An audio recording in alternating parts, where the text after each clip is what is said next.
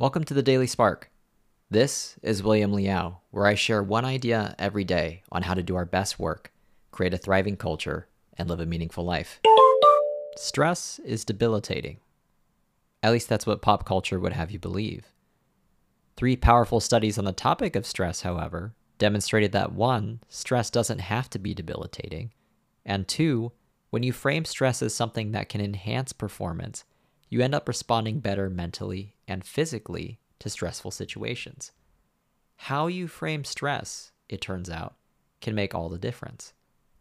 As you encounter stressful moments throughout the week, try reframing the feelings of stress as your mind and body's way of preparing you to take on the challenge in front of you. In this way, stress becomes an asset instead of an enemy.